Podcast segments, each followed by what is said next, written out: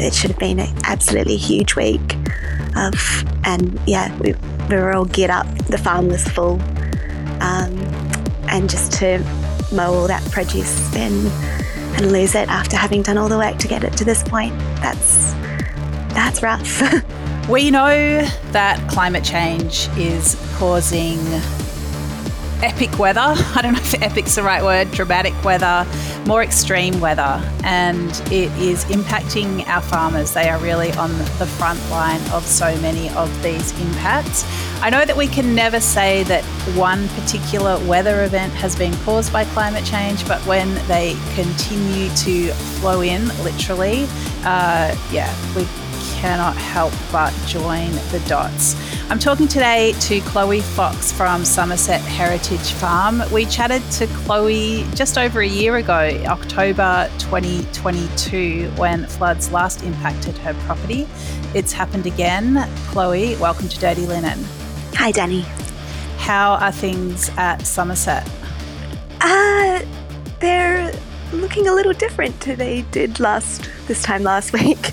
Um, yeah, so on Monday, the Goulburn River, well, we had a, a massive rainfall event, and the Goulburn River broke its banks for the second time in 15 months. And what impact has that had on your farm and your beautiful vegetables? So, uh, our farm was completely inundated. All of our crops went underwater. Um, we were it, the flood peaked about a metre lower than the last time. Um, so we've had a lot less infrastructure damage, but we're going to lose 90% of our crops. Um, some of them look fine in the ground, and um, but it's actually just not safe to consume them. So we're essentially mowing in 90% of our crops we'll be able to save a few fruiting ones that haven't been too affected by the flow of the river or like silt on the leaves. Uh, so we're removing uh, the like tomato um, fruit on the plant at the moment and the zucchinis and squash and things like that. And then regrowth on those plants will be hopefully safe. Well, it, it'll be safe to eat. Hopefully, the plants will survive. What um, Tell, talk us through your mindset and the way you were feeling as the waters rose. Um, I mean, you've been through this not that long ago, and when we spoke to you, it was devastating, but you were full of optimism and resolve. Uh, yeah, how how have you been feeling about this latest event?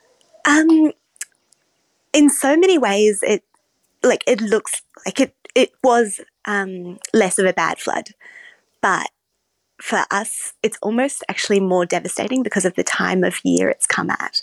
So we have a lot less repair work to do, but we're in the peak of our summer season. We had so much produce just ready to go. Um, it should be, yeah, it should have been an absolutely huge week of, and yeah, we, we were all geared up. The farm was full. Um, and just to mow all that produce in and lose it after having done all the work to get it to this point. That's that's rough. What's the financial impact of these losses? Well, we're going to lose the most profitable time of the year completely. Um, I again, I haven't done the actual maths on it yet, um, but I would predict uh, we're, we're getting into the two hundred to three hundred thousand dollar mark of um, productive crop loss, and yeah, and potential. Yeah. I mean, that's. I'm devastated to hear that. I mean, you're a, you're a small f- farm. Um, you know, people love your produce, uh, and there's an abundance to it. But um, you're not a big farmer. I mean, how do you how do you work through that? Uh, so we're like there's a few different things we can we can do to get things growing again as fast as possible. Um, we'll do some like the fast turnaround crops and really focus on them and really maximize the, the peak of summer that we have left. Um, it is just sort of emotionally, yeah, taxing, but look, I'm I'm still determined to do this. Like we, we do love what we do. We've had an incredible 15 months since the last flood. We've just we had one. We're coming off the back of one of the best springs I've ever done. Well, I know it was the best spring we've ever done at the farm. Um, yeah, we've produced a lot of food in that time. I know we can go back to doing that. Um, we just need to, yeah, get it happening again. I guess. How do you how do you do it, um, knowing that it might all happen again? Um, okay, so the way I think about it is that food productive, like land that's good for growing food on in Australia, is primarily land that is vulnerable to flood. We can't just stop farming on land that might one day flood. It's scary to think that it's going to happen more and more often if we don't especially if we're not really getting a handle on climate change. I'm very aware of that. And it's not even necessarily flood, it's these more extreme um, rainfall events in general. They can be very damaging. Um, yeah, the, the extremes of weather are really going to hit farming the hardest. Um, but yeah, like I said, so much of farmland and farming in general, it's vulnerable to climate change and extreme weather. And if we all just give up because of that, we won't have anything left to eat. Like, nobody's going to do this. And yeah, we won't have any land worth growing on. What other uh, impacts have you heard um, around you? Like, who else has been affected by this latest flood? Yeah, so I know a lot of farmers that have been affected. Um, for example, well, one of the things that's going to hold us back a little bit in getting um, plants back into the ground, there's a large seedling supplier, Pirtles, um, over near Bendigo. Uh, we would um, order seedlings for them. They, are sort of a production seedling nursery that always has crops, so you can order from like a weekly list just on spec. Uh, those guys were absolutely wiped out in the flood. They also had an extreme hail um, storm that has taken out a bunch of their greenhouses. So I know, like us, they're immediately replanting, but that means there is a lag before we can get seedlings from them. Uh, we are really lucky to have some seedlings coming from the Veggie Empire, our great mates there. Um, and we've got them on order and we're ramping up orders with them. Um, but there will be that little lag. So I know also the Veggie Empire has been like they've had heavy inundations on their crops. We've got other farmers like Plenty Valley Produce, our great mates Michael and Sam. Um, they're a lot of their farm, like whilst not actually being uh, flooded by a river, they've had so much sitting water. They've been pumping water out of their pumpkin patch, just desperately trying to save anything. Michael said he's likely lost all of his carrots. there's just all sorts of knock on thing. Like it's not even whether your farm's completely submerged, it's whether your your crops can survive through an extreme, uh, yeah, extreme weather event, whether that's rain or hail or anything else.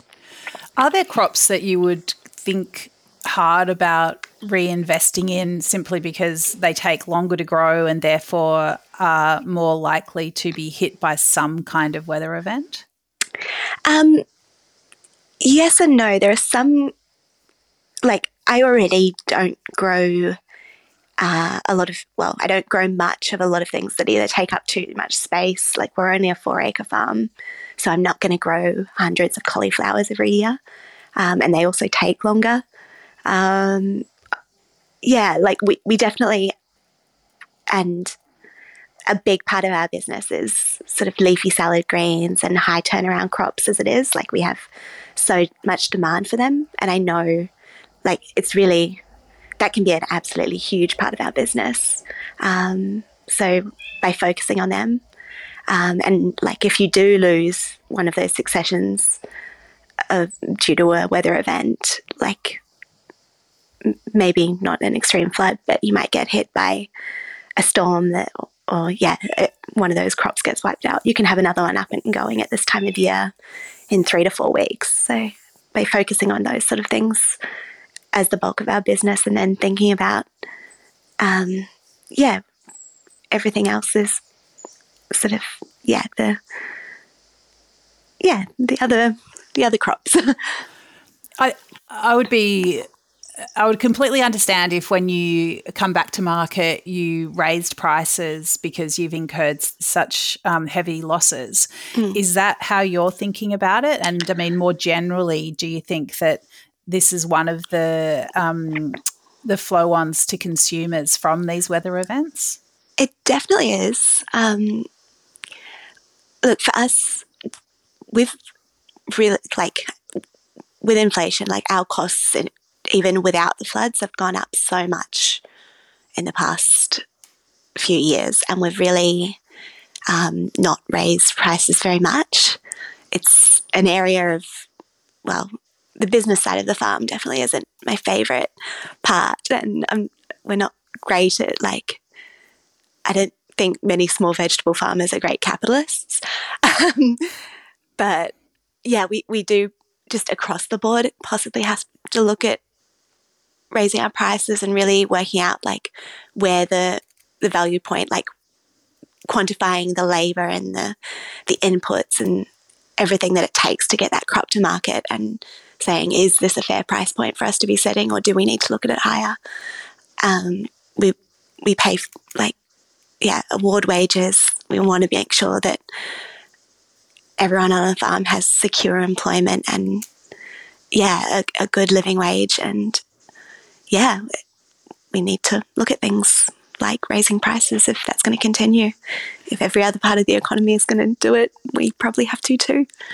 Absolutely. Um, Chloe, I often see you at the Elwood Farmers Market, and um, I really enjoyed the zucchini flowers that I brought bought from you just before Christmas. They were they were fantastic. Um, you know, you so what kinds of conversations do you have with consumers that you you know you you you grow the produce, you pick the produce, you you deliver it straight to the people who are going to eat it. Do you do you feel like um, yeah? What I mean, what kind of conversations do you have? So, I feel for us, um, we're incredibly lucky with our clientele. Our our customer base is so incredibly supportive as a whole where um, we see a lot of the same people every week. They come to us because they're searching for like, they want to eat that seasonally different food. They're not just looking for the same three staple vegetables year round or anything like that. They're, they're letting their, their cooking and their, um, yeah, the way they be driven by the, the produce, um, which is beautiful. Um, they also seem to appreciate the work it takes to get there. Um, I know it's not true as a, a like a, maybe as a general um, statement across the vegetable industry, like for most veggie growers, but because we have that face to face contact every week, we we get to really build those strong bonds with our customers, and that's chefs at restaurants as well as at markets. Um, we do really feel that appreciation. Um, I've had very little pushback on um, pricing generally. Um, again, like we've, we haven't actually raised our prices very much at all, but also people appreciate that that produce that they're spending money on, it's the best quality. We've done, we've tried to look after the environment. We've looked after our employees. We've, yeah, like I think people do appreciate that and that is this it gives them a sense of value as well. Mm, absolutely. And w- what kinds of conversations have you had with chefs and restaurants over the past week since you incurred these losses? Um, uh, they've been incredible. Um, yeah, everyone's devastated. Like they know, well, a it's some of the most exciting produce time of the year should be starting right now, um, and yeah, like we we do uh, send a lot of produce into restaurants around Melbourne, and like we do have a really good relationship with them all. Um, we're so excited with what they do with our produce. So, yeah, um, yeah, we've had so many offers of support again this time, and um, people offering to come up and volunteer for a day. We've actually got some people coming out tomorrow morning um, for our first little mini working bee day. And also, it, like in the worst way, but like we'd love to just um, have people connect with our farm in good times. and I think that's something I, I, said it last time, and then you get busy and you forget to, uh, yeah, maintain it. But yeah, working out ways to have our chefs or our wider customer um, community get get to see the farm, have a connection with it, maybe do some planting every once in a while. I think that's that is a, a bonus. That is something really positive for us. What are some of the jobs that need to be done in the working bee? Uh, so tomorrow, well, I'm going around today and mowing in. I've already mowed in a lot of crops. Um, I'm going to, yeah, tackle mowing in the weediest ones first. and um, emotionally, I'm struggling to mow in some of the um, perfect looking crops. So I'll just leave them sitting there until we need that space back, at least their roots in the soil. Um, but yeah, we'll be turning beds so we can hopefully get some seedlings in the ground tomorrow. We'll plant, I need to, we don't want to leave the land bare. Um, bare as much as possible. So we're just trying to get roots in the soil. There's a back block that I had just recently opened up um, for the first time since the last floods. Uh, most of the produce up there is completely wiped out. So we're going to plant a big bed of sunflowers tomorrow, um, which will make us all feel better. Um, and it'll be able to be visible from the road as you drive into town, which will be nice. Uh, we need to just do things like general weeding. We haven't been able to keep on top of um, some weeding uh, in the heavy rains before the flood, and everything sort of exploded. The weeds tend to grow much faster than any plant that you actually want to grow. Um, so just uncovering them. We've got a heap of mulch that's been picked up and moved, and it's on top of our rhubarb crop. So we just need to give the rhubarb a chance to um, survive by clearing some of that mulch off it. Uh, oh, and we need to, yeah, just keep on removing. We've started removing like all the zucchini and tomatoes and everything that were um, submerged, and we'll get the rest of them off and hopefully be able to have those plants back into production as soon as possible. Oh gosh, that just sounds like a lot. So I'm glad you've got willing helpers to come up and yeah help tick things off the list. Um, Chloe, I need to ask about the goats because I know that in October 2022 you had to rescue them and you were kayaking around the farm with them on board. Um, how did the goats go this time around? So the goats got out extra early. Um, we um, so there's a pedestrian bridge into the farm. We lost road access to the farm pretty much first thing in the morning.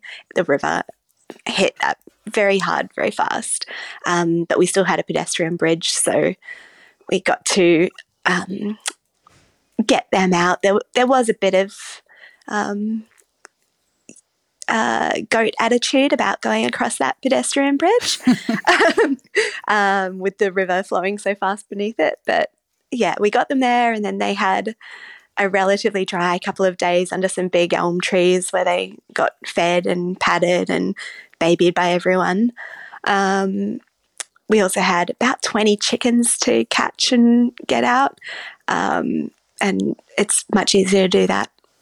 Um, we, well, eventually managed to herd them all into a cage and get them out. And um, yeah, they're rehomed up at a friend's place until we can get their pen fixed. We did actually come back in the afternoon. We took the kayaks out over to the farm once we'd lost um, any any access and the waters had come up and we took the kayaks over to see if there was anything else we could possibly do over there and discovered a chicken that had managed to hide from us standing on top of a of a shelter. so yeah, we did still have to do one kayak rescue this time, but um, not as bad as the last. wow. Oh, just the thought of kayaking around your vegetables is pretty heartbreaking. Um, yeah.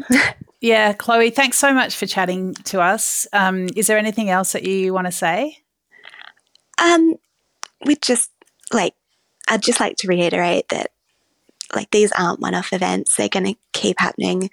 I know so many farmers have been hit hard by this one across across the eastern states. Um, and the option can't be just to stop farming in in land that might be vulnerable to flood. I think we need to look at this as a bigger societal issue and how we can support people to keep growing because otherwise we're just not going to have have much left to eat. Yeah. Um, yeah, so well said. Um, I'm so grateful to you and for and for other farmers for yeah picking up the pieces and getting roots back in the soil. Um, it's it's really yeah, it's really moving. And yeah, I just cannot overstate how lucky I feel that there are people like you out there. Um, yeah, just doing it. So thank you. Thank you. We're lucky to have you telling our stories, Dani. This is Dirty Linen, and I'm Dani Valent. We air the issues that the hospitality industry finds hard to talk about, hearing from different people with unique perspectives. We want to hear from you as well. If you have something that needs to be said about a topic, get in touch so we can include your perspective.